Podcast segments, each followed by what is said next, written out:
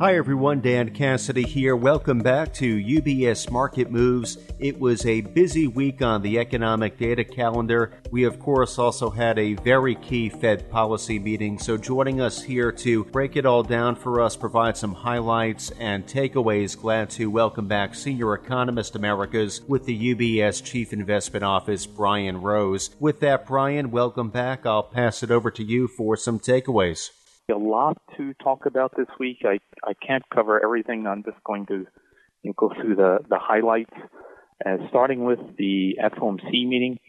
Uh, so as you've probably seen, the Fed hiked rates by another 25 basis points.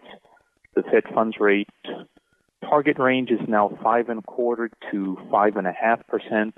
That's the highest since 2001. And the Fed maintains a tightening bias in the sense that at the next meeting, there are two choices either hike rates again or leave them unchanged. Uh, you know, there's no, no possibility of a cut. So in that sense, the, the, the bias is towards further uh, tightening. And uh, in the press conference, Fed Chair Powell um, kind of laid out, you know, what what they're focusing on, and he talked about, you know, between now and the next FOMC meeting uh, on the 20th of September, they're going to get two months of inflation data and two months of labor data, and really that holds the key as to what they're going to do uh, from here. Uh, so you know, our view is that the Fed is done raising rates, that the, you know, the, the hike this week will be the last in the cycle. So, you know, as, as Powell was talking about, they get two more months of inflation data, and we expect that data to be soft enough that the Fed, you know, especially to hike two meetings in a row at this point, is uh, you know you need you need something uh, you know, strong incentive to do that, and the inflation data should be soft enough that the Fed doesn't want to hike in September. And then the meeting after that is November 1st. And by then, we're expecting the economy to be cooling off and the overall data to be soft enough that the Fed will perceive that further hikes aren't needed. And the really important point that came up in, in Powell's press conference is that the Fed sees their policy currently as restrictive. So this is a real question, you know, just how tight is monetary policy? But at, at the least, the Fed thinks that the current level is restrictive. And in that sense, they can be patient.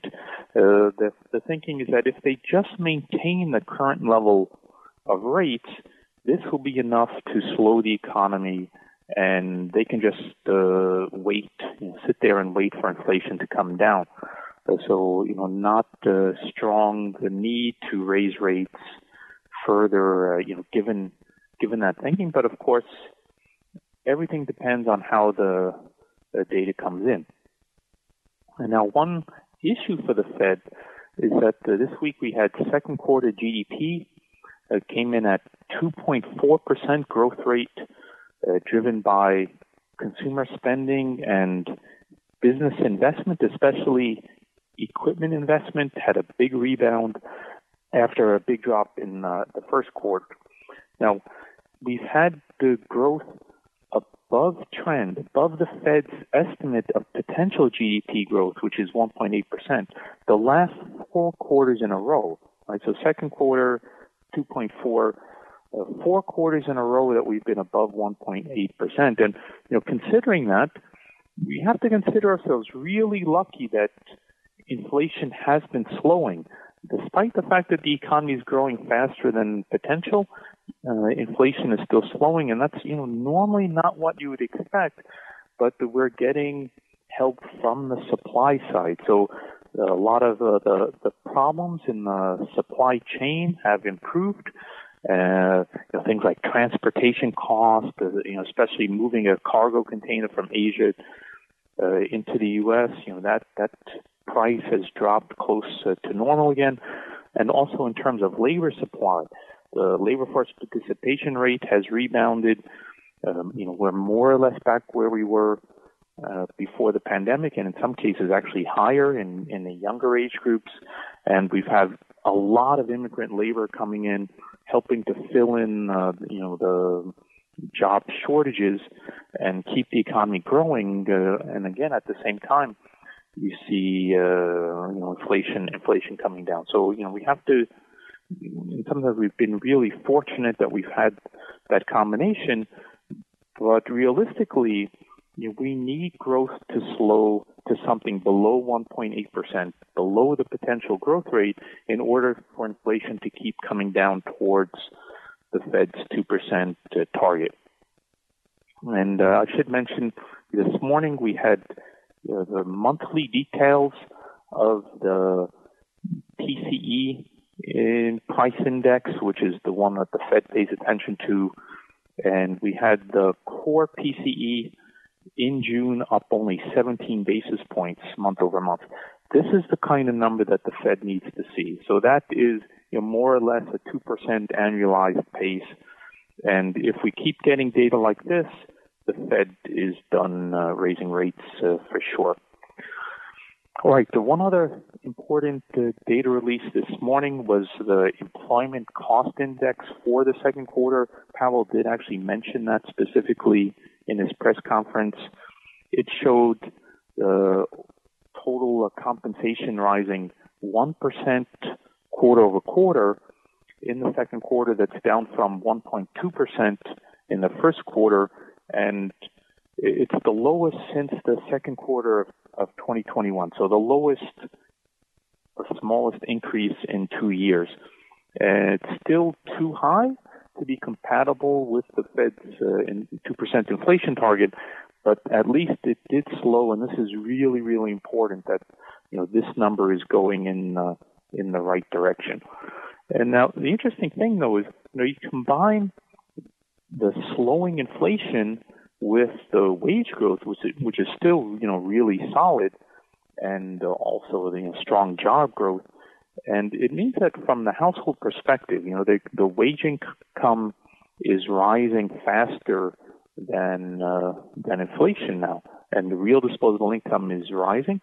Uh, so this is really the key to finally achieving a soft landing, which is that you know households have been uh, using up their excess savings that were built during the, the pandemic. Savings rate is uh, too low to be sustainable. Uh, you know, recently it's been in in the low fours. It's around half the level that we were at before the pandemic. And you know, you, you consider the baby boomers are all you know getting ready for retirement and all that. The savings rate, I think, has to rise, but with real disposable income rising at a good pace now, it's possible for both the savings rate to rise and for consumers to keep increasing their spending in, in real terms. So you can get both, and that's what you need for a soft landing. Is that uh, you know the you have both uh, some growth in consumer spending to keep the recovery going, uh, but also the savings rate rising to a sustainable uh, level. You know, this is uh, this is what we need, and at least so far things have gone yeah, really well. Um, you also see consumer confidence has been rising recently. We got more data this week. I think uh, mainly because inflation is is lower. You know, consumers hate inflation, and the, the lower inflation is helping to boost confidence. So, you know, everything looking really good at the moment. Uh, you know, the the recovery is looking sustainable, and you see uh, more and more economists, including the Fed staff, thinking that we can achieve a soft landing, that it is possible to get inflation down uh, without a hard landing, without a big jump in the unemployment rate. Okay, now turning to next week, uh, yeah, more key data, uh, especially you know as Powell mentioned, they get two months of labor data, and we're going to get uh, you know one of those months out next week on Friday. We'll get the payroll data for July, and also early in the week we'll get the JOLTS job openings. Uh, obviously, this is really, really key uh, data at the moment. Uh, we'll also get the ISM, the PMIs for both manufacturing and services, this, I, I think, is very useful because it gives you a timely snapshot of economic conditions. And especially the services is really important because that's most of the economy, and it had a nice rebound in June. We'll see if that's sustained in uh, in the July data. Uh, one other thing to mention, we'll get July vehicle sales, and uh, in my view, you know the vehicle sales have been stronger this year, and it's uh, one of the keys to you know keeping the recovery going. So you see, uh, you know, not only uh, auto production in the in the short run, or, or consumers buying uh, autos, but uh, investment in the transition to electric vehicles. This is really important support for the economy at the moment. So, building factories uh, for battery production, or even the you know increasing the supply of minerals that are needed to go into the the batteries, the revamping of existing factories, so you know to to transition to you know be able to produce more electric vehicles in the future, investment in the charging stations, in the electric grid needed to handle you know the higher higher demand for electricity and being able to charge all these. This whole thing is a you know important driver of the economy at the moment, and uh, you know there. You look at what's happening recently. There's some real questions as to the strength of uh, vehicle demand, even with the, the subsidies for for EVs.